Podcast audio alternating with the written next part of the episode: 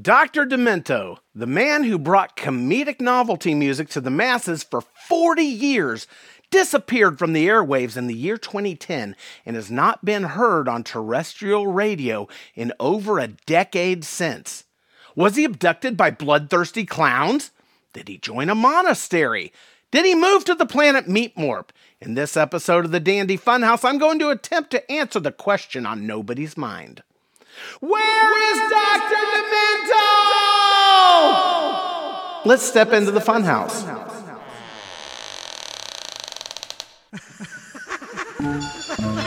Where am I? You just entered the Dandy Funhouse. Dr. Demento, the maniacal force for all things musically absurd, commanded the terrestrial radio airwaves for 40 nonstop years, from 1970 through 2010. He helped bring much deserved attention to such iconic artists as Ray Stevens, who still performs regularly at his own dinner theater, the Cabaret in Nashville. Great show, by the way. Jimmy Durante, Spike Jones, Judy Tenuta, and of course the notorious Weird Al Yankovic, amongst countless others. He suddenly and mysteriously disappeared from the airwaves in the year 2010, and I did promise in the show opening that I would attempt to uncover where he went. But before we get into all that, I think some back history on the good Dr. Demento is in order because you might think of him as just a nasally voiced, horn honking, slide whistling disc jockey.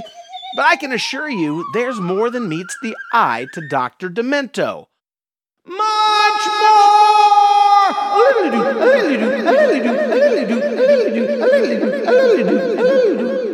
1941, the world gets a little demented. All right, let's go back to 1941, April 2nd to be exact. Minnesota's own Barrett Eugene Hansen, whom the world will eventually know as Dr. Demento, comes kicking and screaming into the world, although he hasn't yet been weaned on slide whistles and bicycle horns. There was nothing really unusual or noteworthy about his Midwestern upbringing, at least until the age of 12, when in 1953 Barrett stumbles across a treasure trove of thousands of 78 RPM records at a local thrift store for a nickel each, starts spending all his allowance, and gets raptured in the music from across the ages, falling deeply in love with the recorded art form. He spends the next seven years immersing himself in sounds transcending cultures and genres straight through his high school years. Then in 1960, while attending Reed College in Portland, Oregon, he was presented with an opportunity to work at the school's radio station, KRRC, and earned his way up to becoming program director and eventually general manager. While at Reed, he studied classical music and then, after graduation, went on to UCLA, earning a master's degree in folklore and ethnomusicology. And like every young adult who spends a fortune in time, energy, and money to get through college, he put these degrees to very good use by hanging out with rock and roll hippies and becoming a roadie for the band's Spirit and also Canned Heat. but Barrett did put those relationships he built during this time to very good use and parlayed all of that into becoming a talent scout for Specialty Records. He also took a job at the radio station KPPC FM in Pasadena, California, where he began broadcasting his own weekly oldies radio show. And his music industry connections built, and Barrett Hansen found himself putting together compilation albums for Warner Brothers and also writing articles for Rolling Stone and Hit Parader. Eugene Barrett Hansen was a very, very busy guy. Or Barrett Eugene Hansen, I mean. 1970, Demento debuts. One day in 1970, while doing his radio show at KPPC FM, Barrett played a song by Nervous Norvus that would change his life forever. It was called Transfusion. Another DJ going by Obscene Stephen Clean called Barrett demented for playing it, and somehow the label stuck. It wouldn't unstick and eventually morphed into his now iconic nomenclature of Dr. Demento. Barrett Eugene Hansen embraced his new handle wholeheartedly and began seeking out and playing the most absurd music on the planet, incorporating them into his oldie show, and destiny was set in motion as he officially changed the title of his show to The Dr. Demento Show. The offbeat novelties became really popular with listeners, so much so that he altered his format to solely concentrate on bringing wacky tunes to the airwaves. Within a few short years, popularity grew, and he was picked up and syndicated across America by the Westwood One radio network, airing mainly late Sunday evenings on FM rock stations. Well, let's go into the 1980s and the Robert Young era.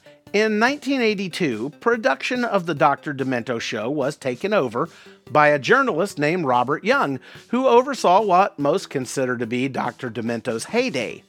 Under Young's guidance, stronger relationships were forged with national media outlets, and live appearances and interviews across the United States became part of normal promotion.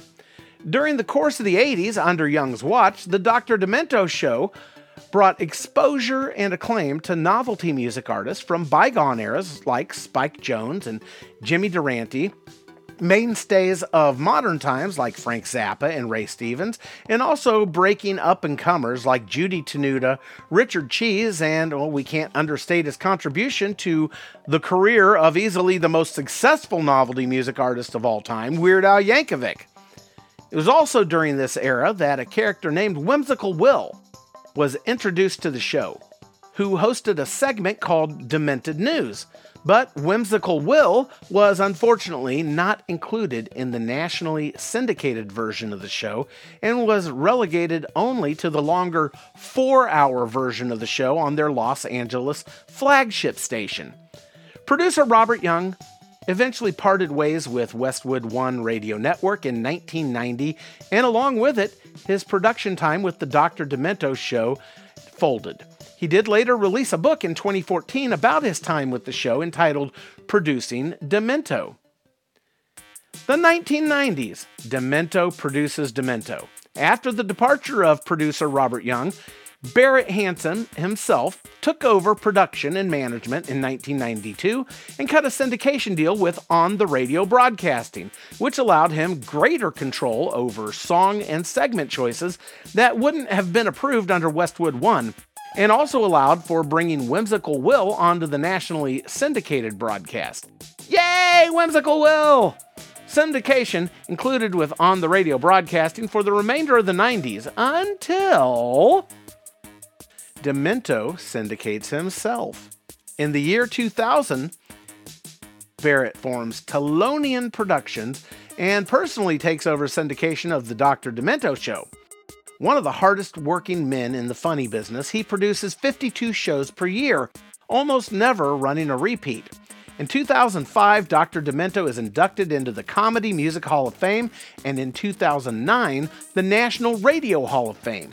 He continues bringing dementia to the airways for the next decade until 2010 when he mysteriously disappears from terrestrial radio airwaves entirely. Which brings us to the question posed at the start of the show Where is Dr. Demento? He took his show online, broadcasts on the internet now. Find him at drdemento.com. What'd you think I was going to say? Hey, while you're there, you can also become a card carrying member of Demento's fan club, otherwise known as the Demento Society.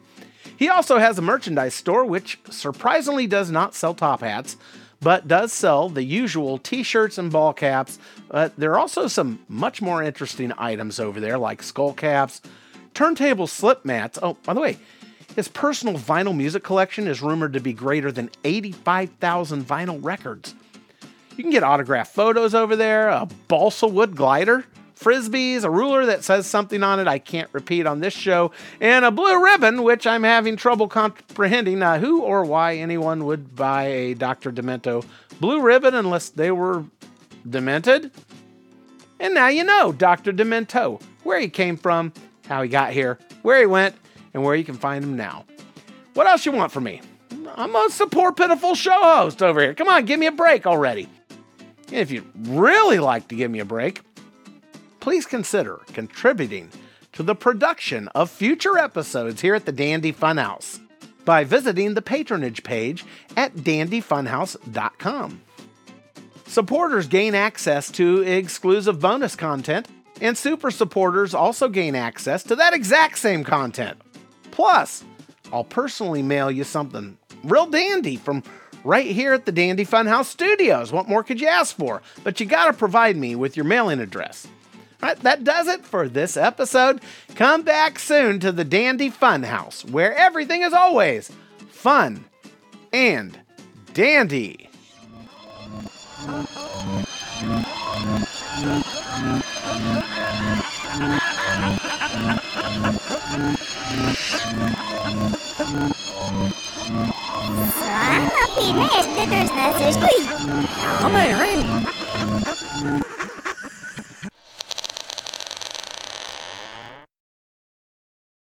Stay demented.